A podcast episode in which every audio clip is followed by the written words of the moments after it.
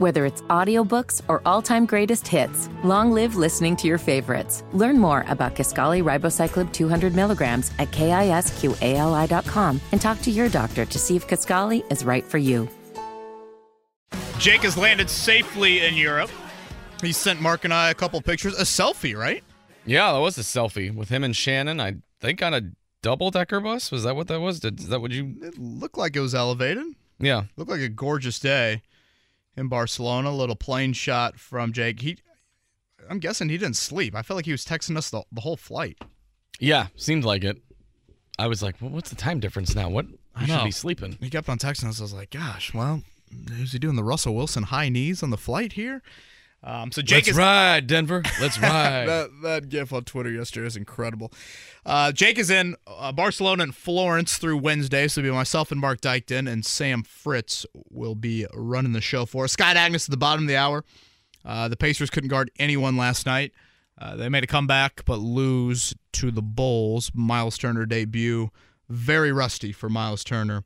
With that nine o'clock hour, Ben Standig will get a Commanders side of things, and then Zach Kiefer will round out the show. We're talking NFL trade deadline right now, coming up on Tuesday. Again, just to kind of summarize, I don't believe the Colts will be entertaining much, but and by no means am I saying sell it all, blow it all up. But I think if you can uh, trade an expiring contract, trade an older guy that you know is not part of your core for the next, you know, three to five years, and get an additional draft pick, kind of late day two, maybe early day three, I think that could help you out next April. Uh, Jeff wanted to join the conversation. Jeff, good morning. Hey, good morning, guys. Uh, just wanted to ask a question um, uh, in regards to Kevin's comment earlier about um, the draft and uh, and the trade deadline. Uh, I can understand Kevin you uh, wanting to stockpile draft picks, and I think that's priority one to move up in the draft and grab quarterback uh, next year, maybe right. But in the interim, I was wondering what your thoughts were on maybe doing something as far as like taking a guy like maybe Mo Alley Cox or Nick Cross and trying to attack another area like the line or somewhere else in the interim to try to take care of one of those needs right now. That's interesting. Um, appreciate the call, Jeff. Yeah, Doug, I know was asking the YouTube chat, you know, any talk of Colts being buyers at the deadline, like you know, trying to get a right guard, you know, something like that. Um, yeah, that that is something that I probably haven't given as much thought to. And to Jeff's point, and, and he said this, you know, I'm probably more thinking additional picks in April. But yeah, if you have a deeper position on your roster, Mark, and if you can upgrade on the O line, it's something I would definitely look into. yeah. What's your deepest position on the roster, though? Great. That's a great question. I mean, he brings up Mo Alie-Cox. You know, as gosh, one target, seen enough? one target in the last three games Yeah. for Mo. I would say linebacker. Mm-hmm. And again, I know this is juicy, and if Shaquille Leonard could like this comment I'm about to make, he would do it. But like, there would reason you know, Leonard's health will be the biggest hurdle in any of this. But there would be reasons to move Leonard, in that Bobby Okereke and EJ Speed have shown you something. They're in contract years.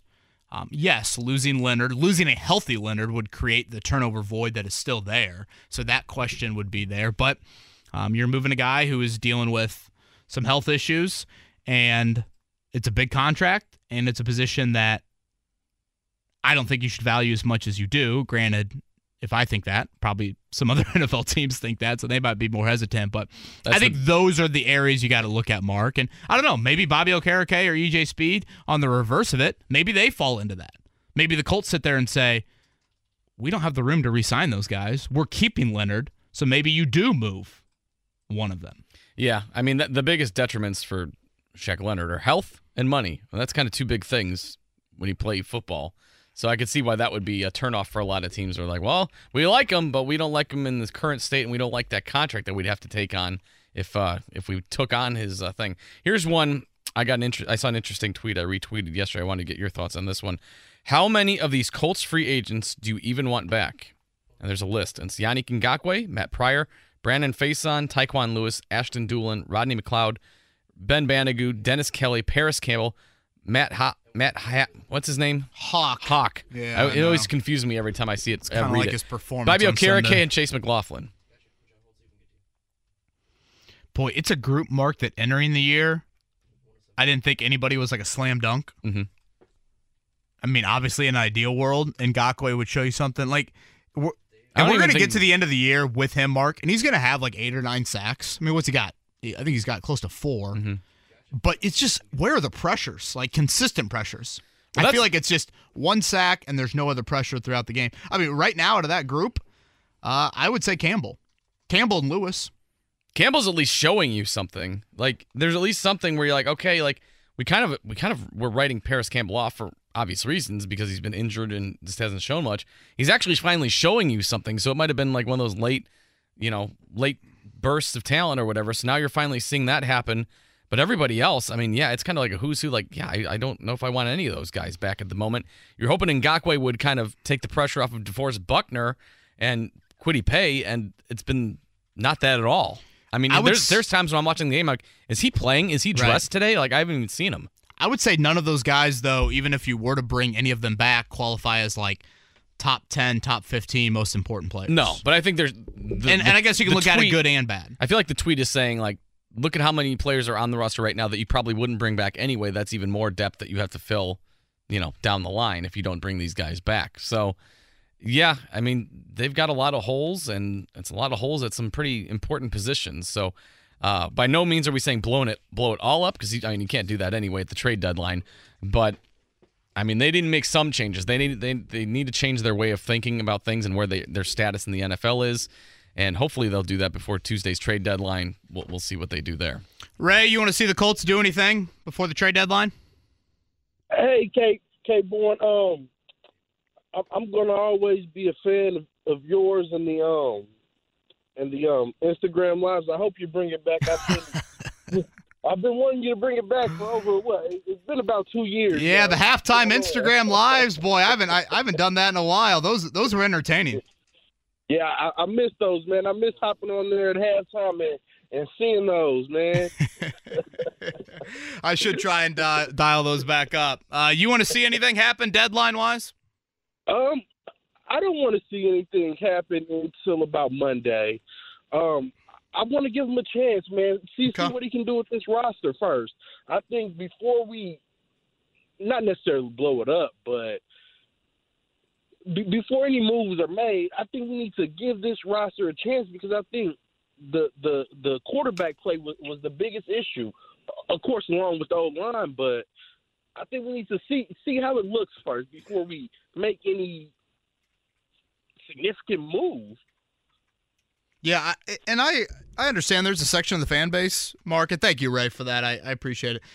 That is with Ray. Like they do, they think like Jim Irsay's thinking right now, and that in the short term, if Sam Ehlinger is not turning the ball over like a machine, like Matt Ryan was, and if he can just manage it, that the Colts can still be around the hunt in a very mediocre to bad division. And if you do, uh, I'm super glass half full with this thought, but if you look at Tennessee's schedule, there are road trips to Philly, to Lambeau, to Arrowhead. I think they're at the Chargers, if I'm not mistaken. There's a lot of minds on that schedule, and I'm of the belief that I don't think Tennessee's very good.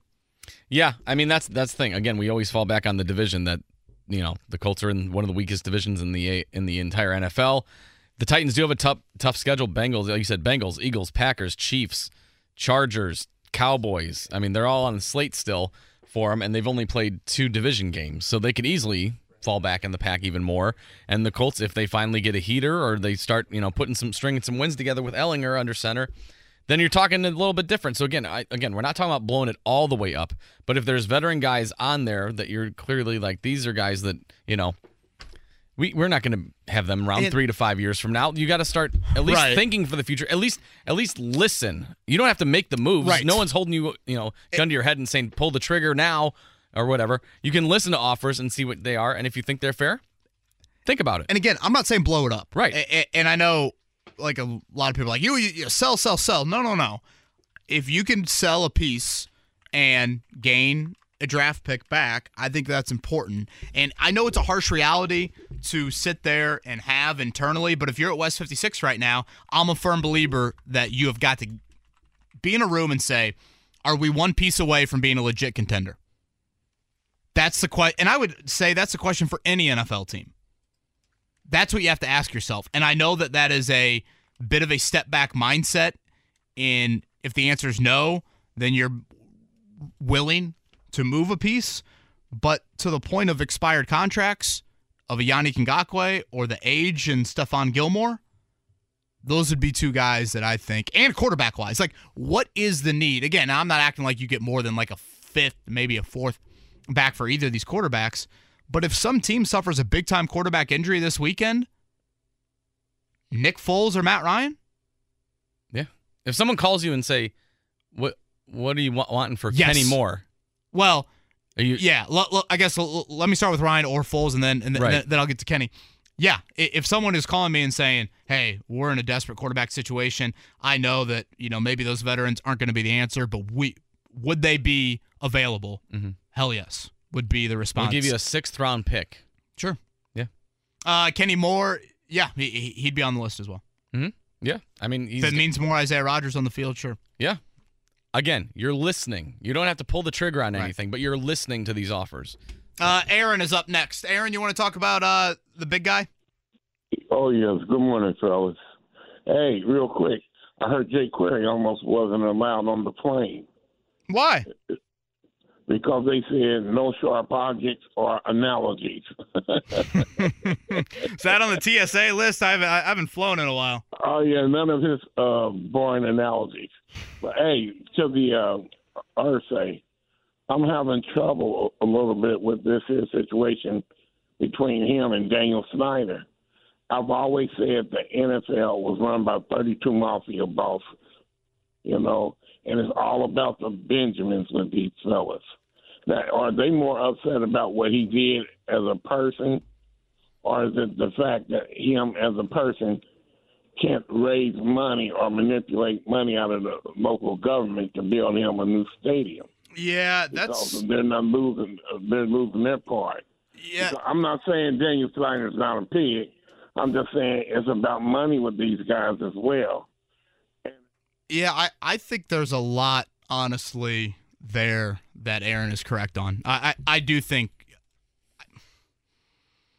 I'd like to think the root of where Jim Irsay was coming from in the owners' meetings last week, Mark, was because of, to use Aaron's phrase, Daniel Snyder is a pig and has allowed um, the sexual misconduct and the sexual harassment, I guess, accusation against him um, for so long. I, I, I'd like to think that's the root of it.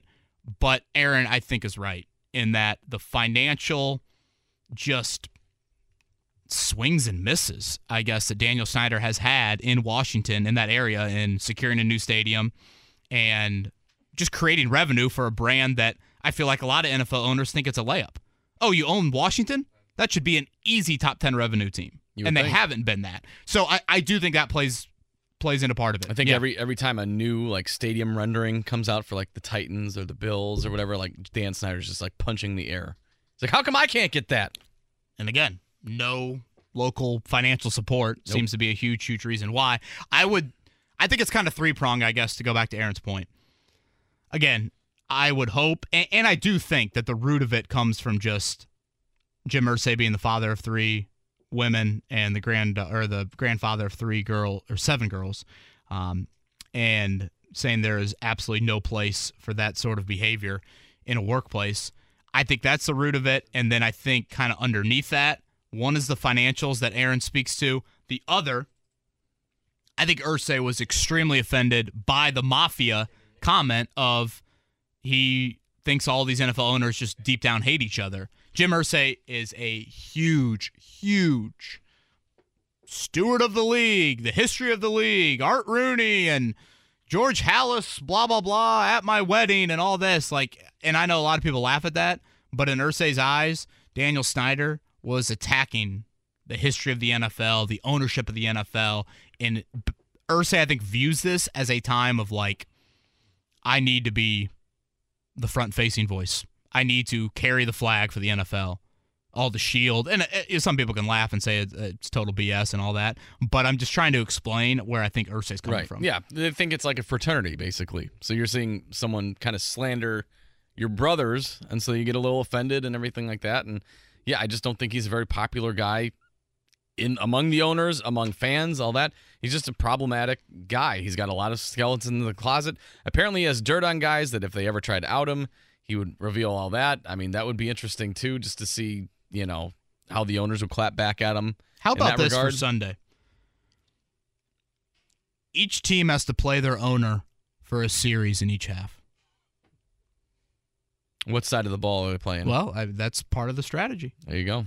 What, where are you putting Jim Irsay? Well, I probably can't kick it worse than. Oh no, I, I need offense or defense. Oh, well, then they took a position. I thought strategy. You might want to try to pin him down inside the 10. Or So say Matt- as a gunner, maybe? No, man. Well, maybe. Could you? I don't know. A free safety? Well, that'd be. Force Taylor Heinicke to try to go over the top? Daniel Snyder on a jet sweep? I mean, you're telling. That sounds fun. If you really want to pump up the ratings on this 425 Why kick, not? Part of the it. entertainment aspect to that. Uh, Dan Snyder, where'd you like him to line up? Sam, am I Somewhere he could get pancakes? Can you imagine just him getting? Honestly, I think Commanders fans would hope that EJ Speed would knock him into the, you know, section 115 or whatever's right behind one of the benches. Sam, am I seeing this? Mark wants to wants the Colts to be buyers. Is that right? That is correct. Yeah. Mark, you want to see them buy? Yeah, Kevin, let me just throw this idea out there, and this is kind of really off the wall, but what if, uh, you know, the Colts do take it on the chin on Sunday to the Commanders? Wouldn't it send a really good, strong message to the team if they called Pittsburgh and said, hey, uh, what would it take to get Mitch Trubisky here? And that's just an example of basically a better, you know, an upgrade at quarterback. Is he an upgrade?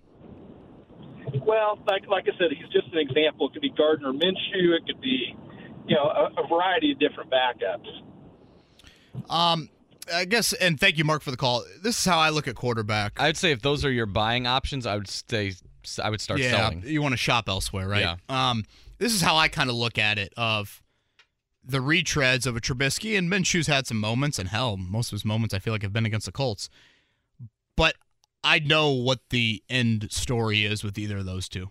Like, yeah. I know what's the end result's going to be. I, I've it's a different plot, but I know the ending mm. to the book. Well, that was I would thought. rather see Ehlinger. He's been in your system for a year and a half. He's supposedly made some strides from a throwing motion standpoint. I think so many times teams draft quarterbacks and they're so hesitant to give them the opportunity. The Colts are giving him an opportunity. They are going to see and finally get an answer on him. So I Trubisky, no, I mean he's learning a new system. He'd have no idea. Same thing with Minshew. Ehlinger's been in your system. You've liked him. You feel like he's made some strides. Get a 10 game evaluation on him.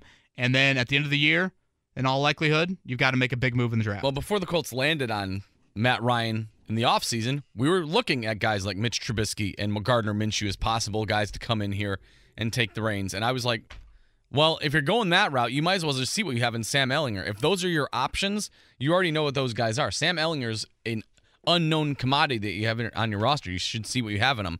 Thankfully, they went the route and they ended up with Matt Ryan, so they didn't have to go with Mitch Trubisky or Gardner Minshew because I feel like that would have already gone the way it has gone in Pittsburgh and everything. So you've got Sam Ehlinger now. You've got a 10 game sample size to see what he can do.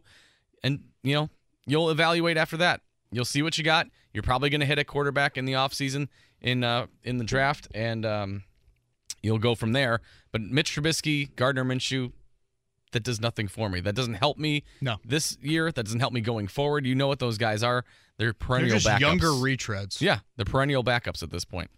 It it may just be my extreme bias coming from Philadelphia here, but I, I don't see why. And Minshew is the backup as Jalen Hurts right now, right? I believe so, yes. But I'm I'm talking Nick Foles, who we have, and you know, I fully understand that Foles is a quarterback that most people in Indianapolis don't seem excited to see. But coming from Philadelphia, like Foles could be our Lance Stephenson this year. We, we, we bring him in, we start playing him, and hey, if he's doing well, we're gonna have fun with it. Isn't that Ehlinger? Well, but Ehlinger's kind of this experiment that we're working on as a, a, a fresh new quarterback, and I'm fine with us giving Ehlinger the start this Sunday. Like it's worth it. It's worth looking into.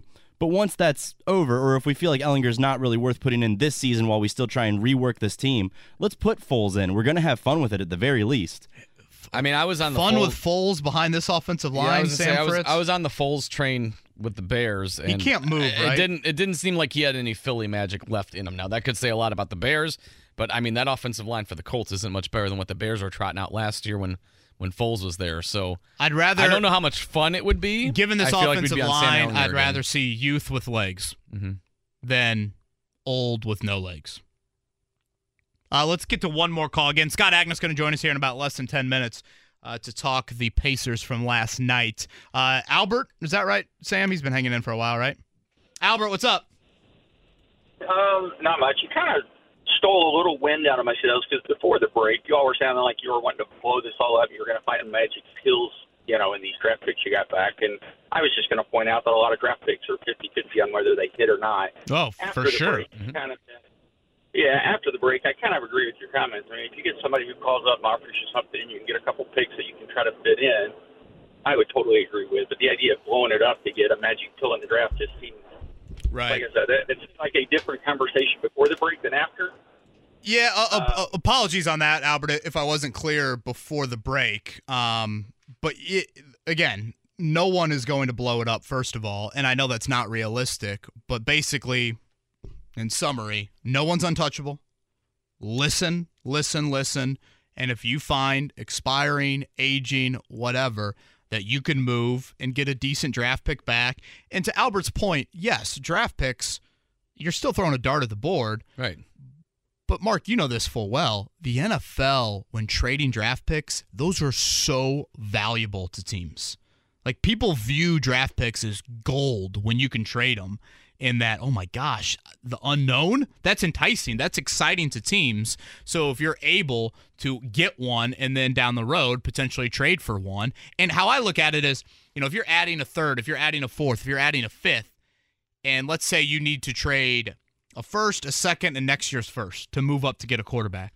Well, now you can come back on day two, later in day two, or early in day three, and you still have some additional picks in you know the ranges of a Julian Blackmon, a Nyheim Hines, a Bobby Okereke, that maybe you can find some additional depth, a potential starter down the road with those picks. That's that's kind of how I view it. I mean, kind of look at how the Eagles just did. They just traded a fourth round pick for Robert Quinn. And according to Adam Schefter, the Eagles still are scheduled to have six picks despite the acquisitions of Robert Quinn, CJ Gardner Johnson, and AJ Brown and Jordan Davis. The Eagles still have six draft picks in the 2023 draft, including two in the first round, theirs and the Saints. So the Eagles have done a good job about manipulating draft picks, being able to get guys that they can get in win now mode, like AJ Brown, Robert Quinn, CJ Gardner Johnson, and they also have the draft stock to be able to stockpile more picks in the future. So I think that's what you're looking at. You're not tearing it down. You're not just selling off everybody for sixth round picks. You're trying to see who has value, especially on expiring older veterans, and then go from there. See what you got. And then you can build, you can move up, you can draft, you can, you know, go backwards in the draft, you can go forwards. You can do a lot of things if you have more draft picks. So Gives you flexibility. the more you can stockpile, Yep. how many darts do you want to throw at the board? Don't you want a lot? It's a 50-50 shot. You want as many darts that you can throw at the board as possible going forward in drafts. How great would this be to be an Eagles fan right now? You're undefeated and you currently have the fourth overall pick in the draft thanks to the Saints. If you're a Phillies fan, you're feeling pretty good too. Right. So next week it'll be Phillies hosting World Series games potentially on Monday, Tuesday, Wednesday, games three, four, five, right? Yep. And then they will host Thursday night football. Ironically enough, they're playing Houston on Thursday night football. So you could have games three, four, five, then Thursday night football with your undefeated Eagles, assuming they beat the Steelers this weekend, and then that leads into the weekend. God forbid. Can you imagine? I mean, I'm praying for all those poles that are in Philadelphia. They have to grease up to avoid people climbing on them, but that'll be pure chaos in the next week and a half. Gosh, that Philly is- cheesesteaks and greased up I was poles. to say that is absolutely glorious with that. All right, Scott Agness going to join us in a few. Let's hit a morning check down. Rough night for the Pacers last night. They fall 124 to 109 against the Chicago Bulls in Chicago. Zach LaVine 28 points, DeMar DeRozan 17 points. Buddy Hield had a very good night, 24 points for him, and Tyrese Haliburton Burton a double double, 18 points, 11 assists. Not a great night for Bennedict Mathurin. Um, he had a weird thing at the end of the game where uh, the Bulls are just trying to run out the clock. He stole the ball, tried to du- tried to dunk it. Bulls didn't take too kindly to it. With, Uh, with his college teammate. yeah, with his tal- Dalen Terry, I was like, "What the hell are you doing? We're up 17 points." And uh, apparently, Mathurin said, "Hey, game's not over." And I would argue that it was in fact Yeah, over. Mathurin was pissed. He was pissed. Nikola Vucevic did not like it. They got into it for a brief minute there before cooler heads prevailed. Pacers fall to one and four. They've still got three games left on the road trip. They've got a nationally televised game on Friday night against the Washington Wizards, then two away games against the Brooklyn Nets, which I've not seen too often, where you have ba- like back-to-back road games right. against the same that opponent. concludes the road trip. And tomorrow night is ESPN, correct? Correct. Yep. Yep. So. Uh, Pacers, Wizards on ESPN. You are hearing that correctly, folks. Yeah, yeah. I was like, is that like ESPN the Ocho? Like, where's that going to Yeah. be? Nope, it's on the on the mothership. I thought Jalen Smith really good last night. He's had an encouraging couple of games here now that he's slotted into that full role. Miles Turner's debut last night, one of seven, uh, 0 for 4. I guess good news is he didn't sprain an ankle in warmups. Yeah, that was a good one. Uh, other good games. Uh, Bucks beat the Nets. That was a fun one to watch. Bucks still undefeated on the season. Cavs top the Magic. Hawks over the Pistons. Knicks beat the Hornets in overtime, 134 to 131. That was a high scoring affair. And uh, yeah, that was there's some fun games around the NBA last night. Tonight, Thursday night football, the Bucs favored by one over the Ravens. They are trying to avoid, or Tom Brady, I should say, is trying to avoid the first three-game losing streak of his career. And tonight starts, is it 27 or 28? I thought you said 27 to start the show. 27 straight days of football on our television sets. That would be college or professional. Um, if Jake were here, he'd try to read Ball State's schedule to you because the action, right? They'll be involved with a lot of that on the Tuesday and Wednesday games. Mm-hmm. Yeah, Jim Irsay's tweet beginning tomorrow, October 27th, on your viewing device. 27 straight days of football. Human civilization has hereby reached its zenith. That was just a great, a great quote by Jim Irsay. Again, I think Irsay at safety for a series on Sunday. Man, Daniel Snyder, you know, is a little scat back. How many NFL owners? If, if, Don't the Commanders have a lot of those guys like Curtis Samuel and yeah, if Daniel Snyder J.D. was on the field taking a snap, how many owners would be like, let me tag in, please? Let me Oh, just lay 100%. one in on him. oh yeah, Robert Kraft is you know channeling his inner Yeah. football Jerry days. Jones, let me get in there. Yeah, uh huh, one thousand percent. Uh, the Colts they had practice yesterday. Pretty good injury report. No Kwity Paye. Um, so it looks like his absence will continue with that ankle injury. I'm kind of confused why he didn't go on injured reserve at this point. I feel like it'll be four missed games for him. Shaquille Leonard again practicing. That's four days in a row after his concussion and broken nose. So it looks like Shaq could be making his second season debut, if you will, coming up this Sunday. Obviously, the big news yesterday Sam Ehlinger, Matt Ryan, both of them met the media. Here was Ehlinger yesterday and talking about what he has learned from Nick Foles and Matt Ryan. I've learned a ton. Um, you know, I told you guys it's an education that I can't pay for, um, and the way to prepare like a pro. Obviously, Matt has done it for so long, um, and I've been able to watch him and see his preparation. And then obviously Nick's done it as well, and he's prepared as a backup, and he knows what it's like to have those emotions, to be called up, and so to have those two guys in my corner as they've been vocally supportive, um, it- it's unbelievable. Slamming Sammy Ehlinger. Easy, easy to root for. I thought Matt Ryan handled things great yesterday. Yeah, he's a pros pro as you expect. I asked him any trade requests. He said it's something he's not thought about as of now. Uh, so we'll see if that changes. But I remember Eric Ebron at one point during the season just piecing out, saying, see ya. Matt Ryan did not need to meet the media yesterday. So kudos to him for being a stand up guy. You know, will he be on the sidelines? I know. I was going to ask Frank that tomorrow. Yeah, that'll be interesting. Yeah, I'll be curious to see. Third quarterback. I'm trying to think. I, I believe that Will they dress all Foles three? has been the third Yeah. QB. He's been there, and I think when Ehlinger was the third QB. No, uh, Ryan is not dressing. Yeah. He will be Yeah, I mean- inactive. he was on the injury report, obviously, as it did not practice They're gonna put him on IR. yesterday. It doesn't sound like it for now. Again, we'll wait and see. Saturday is typically when you see kind of some late week moves, but as of now, nothing on that front. All right, Scott Agness, her horrific performance by the Pacers defensively last night. We'll chat with Scott about that and get his thoughts on those city uniforms. We'll do that next year. Instead to lead off the show, I'm not sure what's worse the look of the Pacers city uniforms or their perimeter defense last night in Chicago. And frankly, their perimeter defense all season long. To chat more about that, Scott Agness from Fieldhouse Files, I believe the man that broke Miles Turner into the starting lineup last night. He joins us now. Scott, I feel like this perimeter D has been an issue, honestly. Was it like the end of the McMillan era, start of the Bjorkgren era? I feel like this has gone on now for several years. It's it's like oh everything will be fine once Turner gets on the floor. The issues are much much more than that. Yeah, completely. Um, the, the, main point I go back to, honestly, is since Dan Burke was not brought back. Uh, yeah, he's been the staple as a defensive coordinator for uh, worked in on staff for almost 23 years, I want to say, and uh, things change quite a bit. And it's not just that as well, by the way. When did but Burke leave again? Was it a significant downturn? Was, sorry to interrupt, but when did Burke leave? Was it the last year with McMillan? Bjorkgren did not bring him back. No, uh, no, it was the start of the Bjorkgren era. Okay, so, so he's been gone the last three. two years. Gotcha. Yeah, I think a lot of it too is personnel driven. I mean, or you know, part of it's got to be personnel driven. But then last night, I just feel like they're closing out so aggressively. The first guy gets beat off the dribble, and then it's a mad scramble, and no one has any idea what to do after that.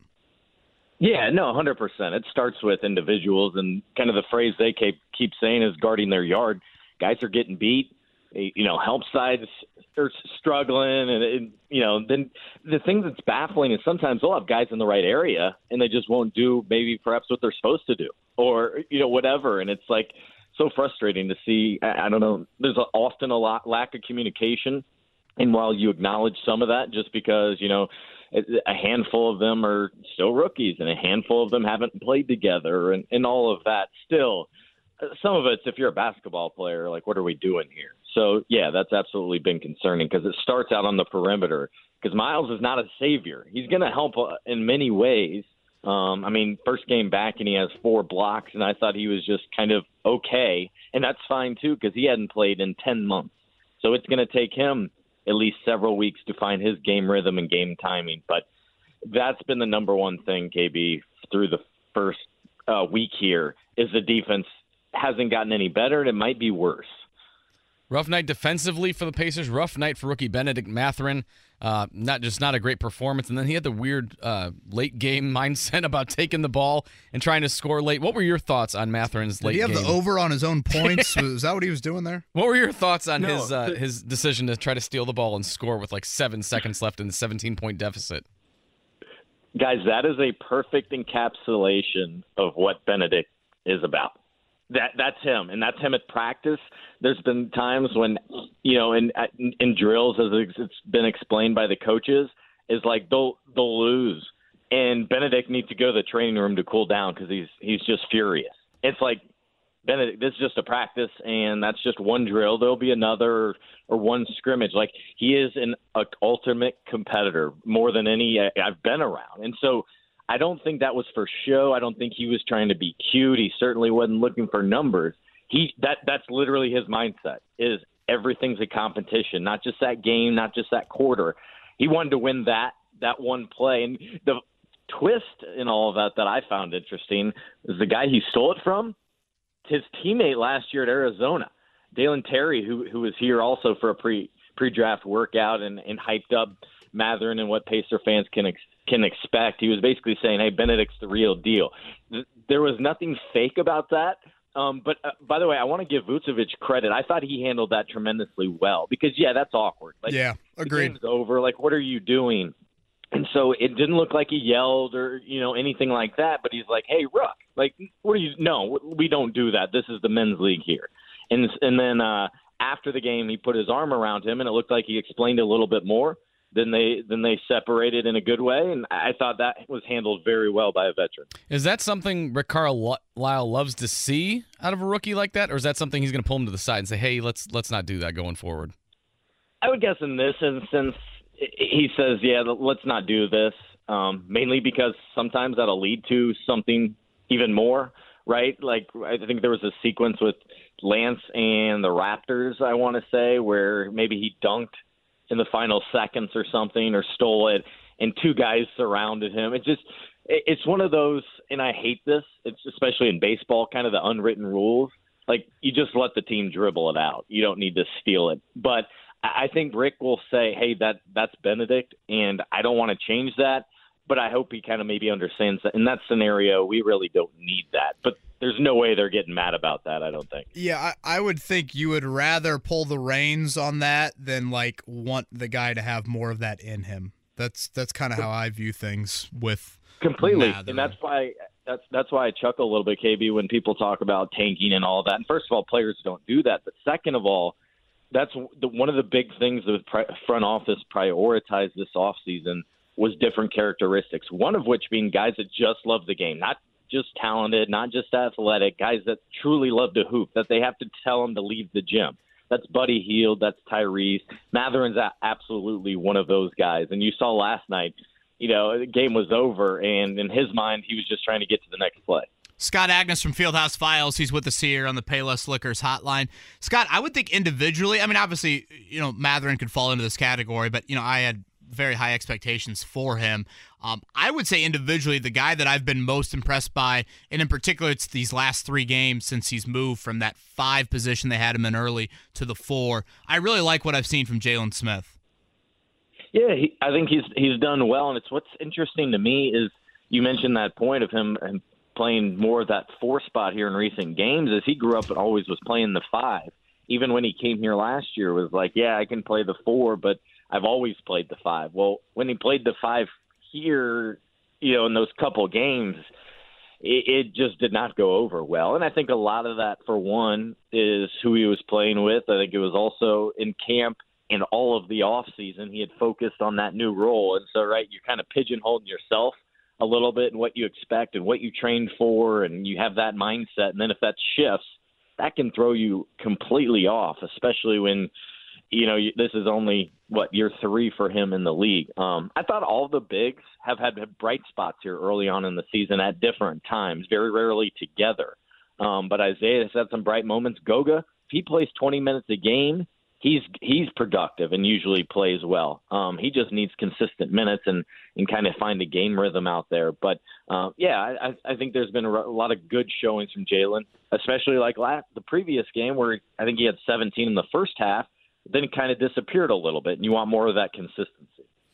Buddy Hield was a name you brought up earlier. He had a pretty good game last night. He always seems to be a guy that gets brought up on the trade block. Like everybody's just like, oh, he's not going to be here for very long.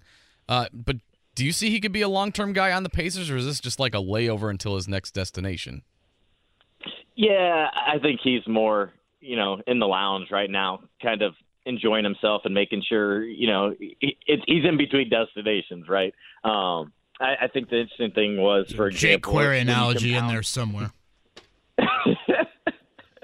oh, I gotta love the airport lounges. But uh, my whole thing with all that, especially compounded by the the Lakers' loss last night on national TV. I mean, yeah, that's the obvious connection, obvious potential destination when he knocks down what like seven threes, and I think the Lakers go like eight for twenty four as a team. I mean, that would that's pretty obvious right now. There. Um, now, one, you can't have enough shooters. He's really well liked and, and everything. It's just the one of the biggest concerns or issues I think through the first week of the season, guys, is the minutes. It's you- you're not getting where are you getting all the minutes from? Like Nembhard doesn't get a ton of minutes uh, last night. He's been productive, and you could go down the list. Yeah, Um, Goga was out of the rotation last night. didn't even get in.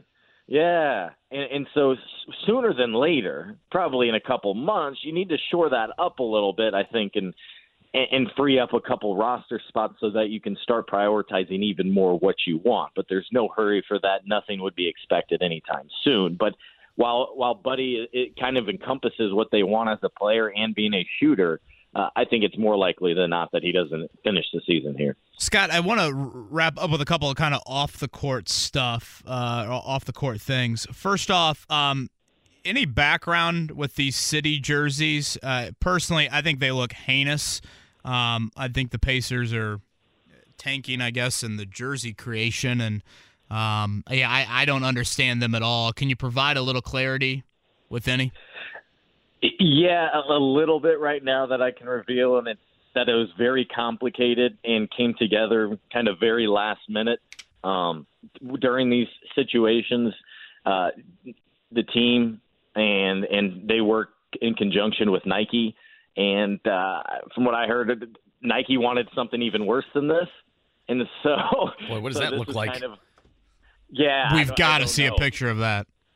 I don't know, but this is kind of maybe a compromise. It kind of sounds like here, um, but it's something nobody's happy with that I've heard from over there as well. So don't think they're very proud of these or or content with this uh, as well. Um, Maybe the yeah, year off with that one. There's nothing good about them. There, there's this there's the story behind them that's meant well, but I don't think it ended up very well in the presentation. Unfortunately, I think they only wear them for five games. Maybe just go shirts and skins on, on, on the night that the city jerseys uh, are supposed to be in rotation. I want to encourage everyone, Scott, to read um, what you had up on Fieldhouse Files about just kind of the background on what the Pacers did for Bennedict Mathurin, bringing his mom and his sister in town uh, to make that uh, Haitian meal. Um, really well done by you on that. The video is awesome. The Pacers sent out a video. I retweeted a couple days ago. Uh, but that was a pretty cool backstory. And, you know, I know it's a little thing, Scott, but like these are some of the things you've got to do when you think about building a relationship with a player, you know, making them feel at home, those sorts of things. That at some point you hope that Bennedict Mathurin is a star player for you. And when this time to sign a big contract comes, he thinks back to those moments and, you know, wants to be here long term. That's exactly right. You're trying to make daily kind of deposits, right, for him, for all your main players, and trying to do what you can each day to make them feel most at home, most comfortable, most uh, able to, you know, be productive on the practice court, the game court, whatever. And I thought this was just a cool moment. The, his sister, his mom were coming in town for for opening night, and he he always talks. Uh, uh, they were saying about the Haitian food and so good you'll never believe how good it is that type of thing and so they said hey you know what let's get them in here and let's have them surprise him with a home cooked meal which he hasn't had in 4 years which just baffled me. But when you add it up he went to the NBA academy down in uh Mexico. Then he spent a couple of years at the University of Arizona. During the draft process you have no time that's free whatsoever and very little with your family. The summer league the, all that stuff. Um, so essentially, combined with they they worked in conjunction with two of the full time chefs they have here, and it worked out very nicely. So Scott, last one from me. Uh, next time the Pacers get on the court is against the Wizards on Friday night. That game, their lone national broadcast uh, on the across the country. How did how did they decide that Pacers Wizards was something they wanted a piece of?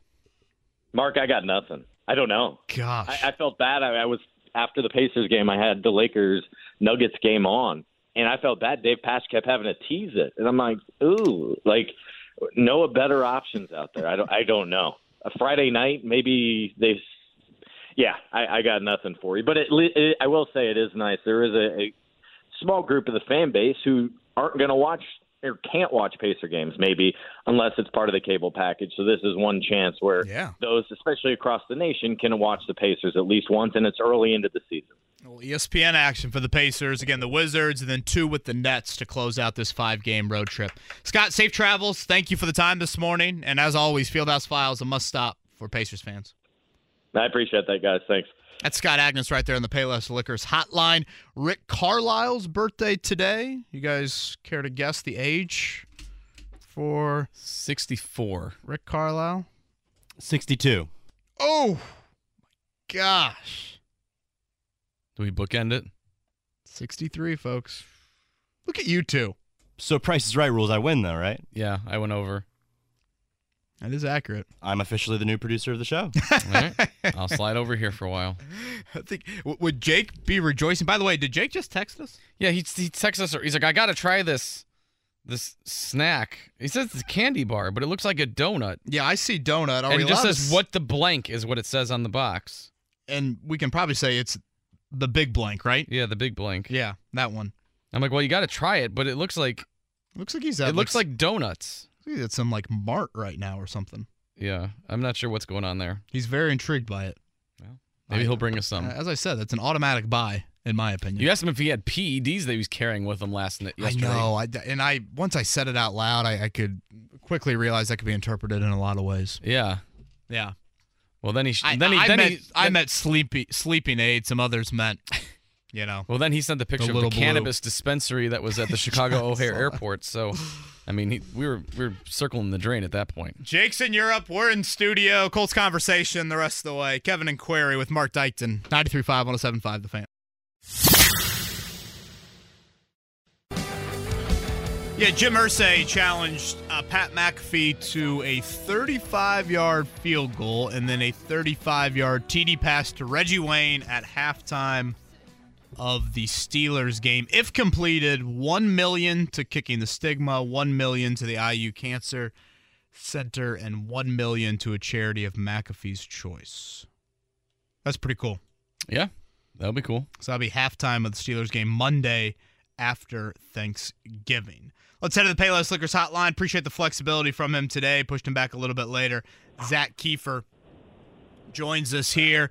Zach, I don't know how you felt sitting in that press room yesterday, but at times I felt like I was asking Frank Reich questions that I honestly should be asking to Jim Irsay and Chris Ballard, and we just don't have access to either of them right now. Yeah, that's sort of the pickle that we're in, and this franchise is in because there's one voice.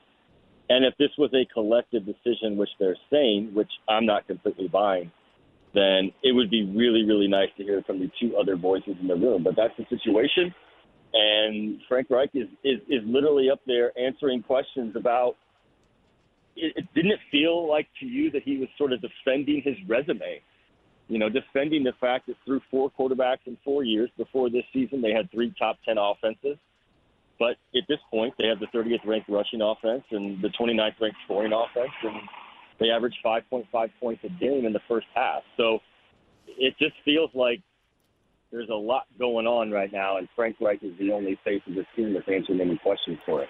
Yeah, I thought the answer that he said to you, Zach, about to your point, the resume and you know defending it, but then within that question of him saying, "I feel like at times we've exceeded expectations," he did say something that I found really interesting. He was like, "You know, at, at some point, do you want to take a step back? Maybe at some point you have to." Jim Irsay thinks this is an upgrade in the short term, but maybe this is the necessary step back that should have been taken a couple years ago.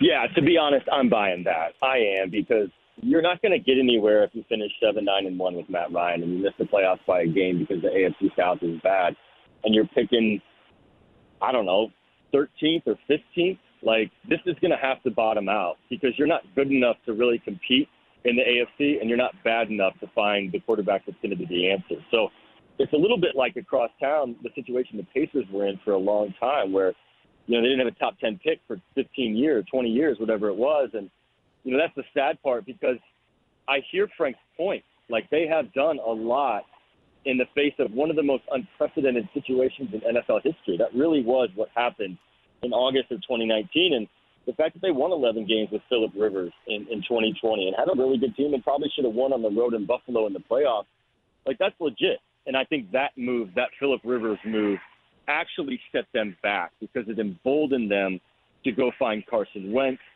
and they swung and missed. And that is the move that really has hurt them because when you go through Carson Wentz in one year, then you don't have a lot of options. Last year, you talked to yourself into Matt Ryan, and I thought it would work as well. I was wrong, they were wrong, and that's really the seat they're in right now, where they're just saying it needs to get worse before it gets better, and it's going to get worse. Frank Reich said no one is waving the white flag in regards to the quarterback change and all that. Do you see it that way, or what does the Sam Ehlinger move tell you?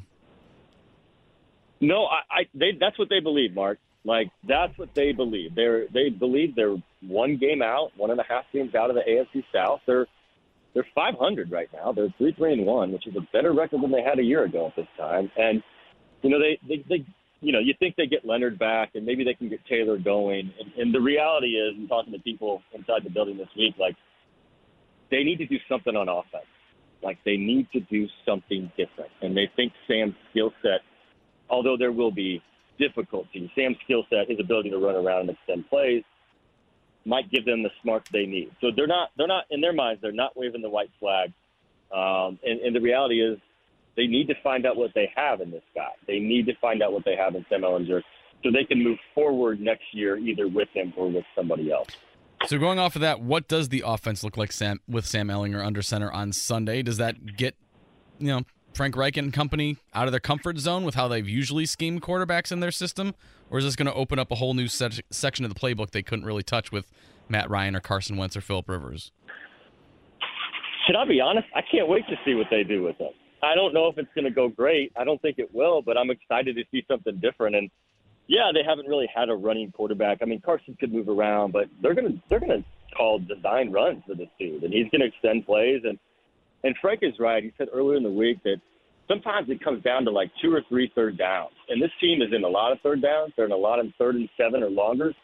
And if Ehlinger can pick up a couple of those, a couple of those, that might help them. It, it feels like to me that they got some dudes on the outside. Like Parris Campbell's had two really nice weeks in a row. I feel like Michael Pittman is a Pro Bowler in waiting. They just don't have the quarterback to get him there. And then you've got, you know, Alec Pierce has shown some stuff. So there's weapons. There's weapons to work with for Sam Ehlinger. If he can move around and maybe keep the defenses honest. If you guys noticed against Tennessee, I mean, the, the Titans knew exactly what the Colts were going to do. And what they weren't going to do, which is throw it down the field, deep down the field. And that made life a lot easier for the Titans. I'm not saying Ehlinger's going to light it up down the field, but his running ability might change some things up. It's going to be fun to watch at the very least. Again, Zak Keefer's with us here on the Payless Liquors hotline. Uh, Zak's latest up on the athletic, kind of taking the pulse yesterday from the Colts locker room and what was, um, I would say, an interesting environment inside of there as Matt Ryan is benched and Sam Ehlinger is promoted. Uh, Zak, this might be a question that's better served for after the season, but it is something that's popped in my head this week. Considering Jim Irsay is, let's just say, heavy influence in this decision to promote Sam Ehlinger, do you think that could create some hesitancy or some pause if they make a change at head coach and a head co- head coach candidate views the situation in Indianapolis and thinks to himself, "Oh boy, um, if I take that job there, that owner might step in and make a decision about playing time or about personnel um, that might not happen in another situation."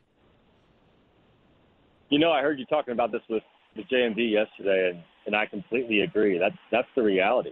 And if you don't think coaches and execs and agents of coaches pay attention to this stuff, you're wrong. They they absolutely do. And you know, Jim Irsay has gotten a lot of credit over the years for not being his father, for not meddling, for not screaming at halftime about a quarterback change. But in the last two instances, his voice has been very strongly heard within that building, including last year on January 9th, where he basically laid down a mandate the night of the season ending loss that said he will not be back under any circumstances. And so Chris Ballard and Frank Reich had to go find a quarterback in a situation where they didn't have a first round pick and there wasn't a great free agent crop. We've been through all that before, but to answer your question, look, Sean Payton is going to be the number one um, coach on everybody's list, and that's a guy that's going to want control. Would you come to a team where the owner has meddled a little bit and it doesn't have a long term solution at quarterback? You know, that's the thing these veteran coaches are going to weigh if that possibility presents itself. I don't know what it's going to look like after this team ends its season, but the other thing is that, you know, if, if you're a young coordinator and you just want a job, you're going to take any job you can get. But that's the reality, and, and his, his fingerprints are on this decision just like they were on the decision to get rid of Carson Wentz. And to be honest, it puts Frank Reich in a really tough spot. Now, that doesn't excuse the fact that the offense is a mess and they haven't got it done with Matt Ryan.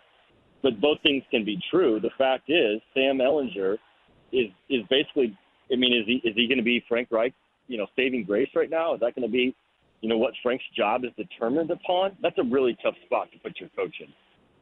I feel like it almost can't be because you've you, you Yeah. know, it, took, it took it took the owner to go in and say we're going with Sam, and it's something the coaching staff and Chris Ballard didn't do. So it was almost Jim Irsay had to force it in order for it to happen. So I'd find that kind of wild that if you know Sam does well, that somehow Frank Reich would would survive that even still. So.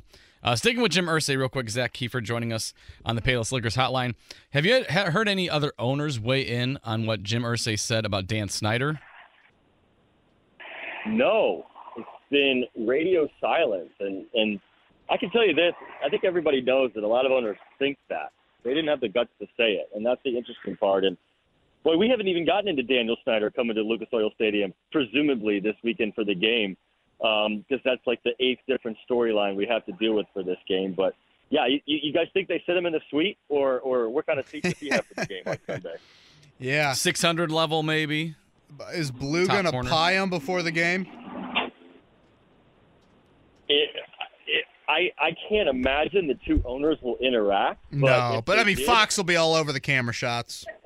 Right, right, right. I, I, I'm here to see it. I'm here to see it. That's all I know. Again, Zak Keefer's with us here on the Payless Liquors hotline. Um, Zach, you think we see Shaquille Leonard make his second season debut, if you will, this Sunday? Yeah, I think so, and and I think it's pretty simple. All you need from Shaq is for him to score ten points a game to help the offense that can't do it itself. And I think this team will be fine. Like, you can count on at least one or two turnovers a game from him, and he can probably take one to the house. And th- th- that's the shame of it. They haven't had one of their best players all year, and it, it already feels like a lost season. And and that's just there's just so many things that go into that. Trade deadline coming up early next week. Zach, do you see the Colts making any moves at the deadline? Yeah, I actually, I actually could see a couple. Um, we'll see how Sunday goes. I think Sunday will tell us something, but I could see them being sellers. Now, it might be a little bit difficult for other teams to, to really meet the salaries of some of these guys, but there's a couple of veterans the Colts have that, that I could see them parting with. I, I'm not predicting anything. This is just me speculating right now. But, you know, if, I mean, the offensive line, I mean, those guys are absolutely underperforming right now we'll see how Sunday goes against Washington. But um, if if they're going to move with Ehlinger moving forward, I could see them sort of changing their approach and sort of uh, moving on from a couple of veterans. It, it, a move wouldn't stun me. I'll put it that way. Zach, thank you for being flexible today, and uh, we'll see you in a bit up there at the complex.